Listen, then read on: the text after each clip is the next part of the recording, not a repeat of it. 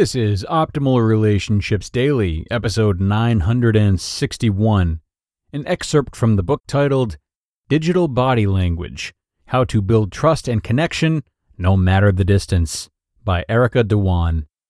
Hello, everybody, and welcome to ORD.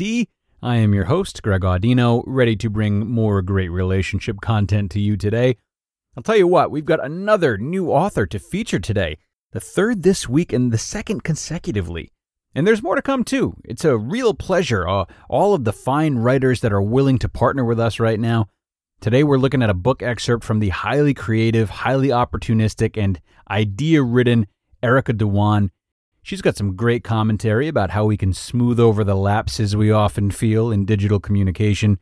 It's a great, great post, and I'm excited to get into it. So I'll talk more about Erica's substantial credentials afterwards. But right now, let's jump into this excerpt and start optimizing your life. An excerpt from the book titled Digital Body Language How to Build Trust and Connection No Matter the Distance by Erica Dhawan. About two years ago, I started hearing one story after the next, all centering on the same theme miscommunication in the workplace. I'd been giving keynote speeches and consulting clients around the world, teaching people about how to collaborate better at work. I had a meeting with a client, a senior leader at Johnson & Johnson who I'll call Kelsey, who had gotten some tough feedback from her team on morale issues. In Kelsey's performance review, her boss commented that her empathy was weak. When Kelsey and I first met and began talking, I kept my eye out for the standard universal markers of subpar empathy an inability to understand the needs of others, a lack of proficiency in reading and using body language, poor listening skills, a failure to ask deep questions. I was confused. Kelsey seemed to have fantastic empathy skills. She made me feel at ease. Her body language signaled respect and understanding, and she listened deeply and carefully. What was going on? The answer had less to do with Kelsey and more to do with today's tech reliant workplace. Instead of lacking empathy, Kelsey, like nearly everyone I counseled, didn't know what empathy meant anymore in a world where digital communication had made once clear signals, cues, and norms almost unintelligible. A tone of voice, approachable body language, those things don't cut it anymore.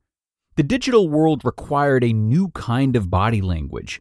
The problem was that no one could agree on what even made up that kind of body language. For example, Kelsey believed she was doing everyone a favor by keeping her emails brief, but her team found them cold and ambiguous. Kelsey sent calendar invites at the last minute with no explanations, which made her teammates feel disrespected, as though Kelsey's schedule mattered more than theirs. During strategy presentations, Kelsey would glance down repeatedly at her phone, making others feel like she had checked out. Kelsey's digital body language, then, was abysmal it canceled out the very real clarity that comes when workplace colleagues, okay, humans in general, feel connected to one another via physical body language. I realized that our understanding of body language needed to be redefined for the contemporary workplace. Today, we're all immigrants, learning a new culture and language, except this time it's in the digital space. Being a good leader today means not only being aware of other people's signals and cues, but also mastering a new digital body language that didn't exist 20 years ago, and which most people today speak as badly as I spoke Hindi as a kid. It was the world's dirty little secret. Some of the time, most of the time, people couldn't make heads or tails of the tone behind messages they were getting in emails, text messages, conference calls, and so on. Nor were they entirely aware of how their own messages were being received. More than just a glitch or a nuisance, Technology is such a pain. Our shiny new communication tools were causing serious issues. Work and decision making had slowed, teams were in disarray, employees were left unmotivated, distrustful, uncertain, and paranoid. It seemed that digital body language, or rather the lack of a set of universally agreed upon rules, was creating big problems across the globe, in workplaces, communities, and even families. Everyone knew about these problems, but no one talked about them, except anecdotally. There was no rule book either. We'd all grown up knowing how to read and write, some of us better than others, says the girl who remembers the day in school when reading aloud from George Orwell's Animal Farm, she pronounced the word peculiar as peculiar, which her classmates never let her forget.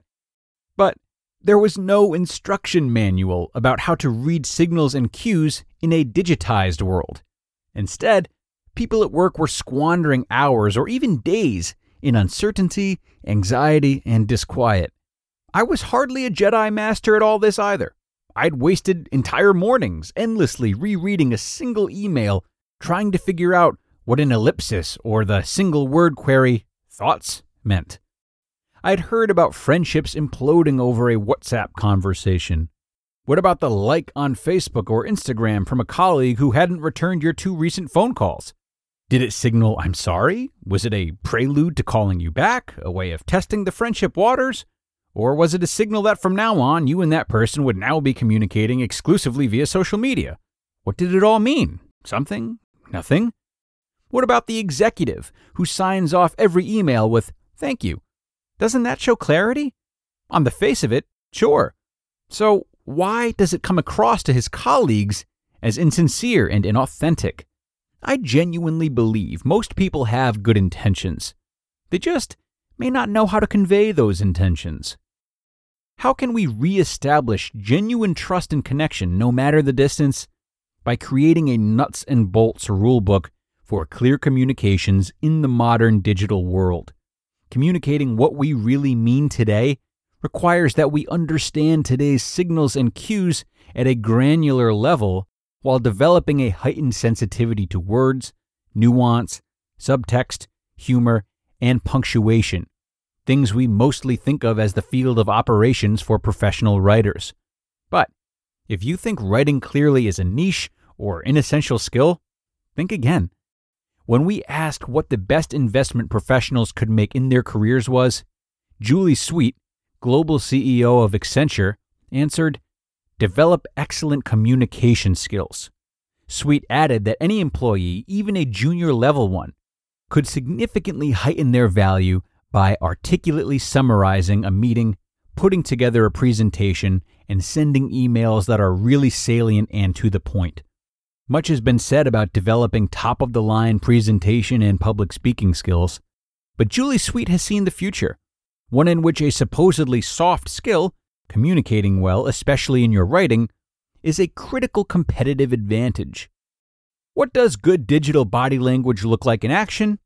It means never assuming that our own digital habits, like answering every email we get within 30 seconds or never listening to our voicemails, are shared by everybody else. It means taking a few extra seconds to ask ourselves whether our sentences, words, or even punctuation might be misinterpreted. It means being hyper conscious of the signals and cues we send out, constantly checking in with ourselves, and learning along the way. You just listened to an excerpt from the book titled Digital Body Language How to Build Trust and Connection No Matter the Distance by Erica Dhawan. Very, very good points illustrated by Erica today as she discusses a topic that is becoming increasingly crucial to examine. So, a little bit more about her. In addition to digital body language, she is the co author of the best selling book Get Big Things Done The Power of Connectional Intelligence, rated number one on what corporate America is reading, and host of the Masters of Leadership podcast on iTunes. An in demand speaker, she has spoken worldwide to organizations and enterprises that range from the World Economic Forum at Davos to U.S. and global Fortune 500 companies like Fidelity Investments and PepsiCo. Her writings have appeared in dozens of publications, including Fast Company, Forbes, and Harvard Business Review. She was listed on the Thinkers 50 list for the emerging management thinkers around the world most likely to shape the future of business, management, and strategy. She has an MPA from Harvard Kennedy School, MBA from MIT Sloan, and a bachelor's from the Wharton School. Ever heard of them? I really enjoyed this piece from Erica today. She is so right about how digital communication has become a separate language in itself that we are all learning and all interpreting differently. I think there's a lot of space to become more mindful about how we communicate and how to improve our digital communication. But obsessing over punctuation and emojis sounds a little draining to you, don't forget that there's always the option of being upfront about the general confusion we're all facing. So, while changing periods to exclamation marks can lighten the mood, so too can a follow up sentence at the end of an email, for example, that simply states, Hey, please let me know if there's anything from this message that you'd like me to clarify, or if there's anything I can do to help you out. I'm more than happy to discuss this further if need be. Such an ending can really neutralize the content of the message and reassure the receiver that your intentions are good, even if you've yet to master digital communication as they see it. Nice to be on podcasts, isn't it? I can just speak around my anxiety about setting all of you or throw in little laughs from time to time. it's like that one. There you go. Time to get out of here for today, everyone. Hey, thanks a lot for joining me in this really interesting and enjoyable post from Erica. Be sure to check out her book. You can find it in the link in this episode's description. And also be sure to come on back tomorrow for another post from one of my favorites, Dr. Margaret Rutherford. That's where your optimal life awaits.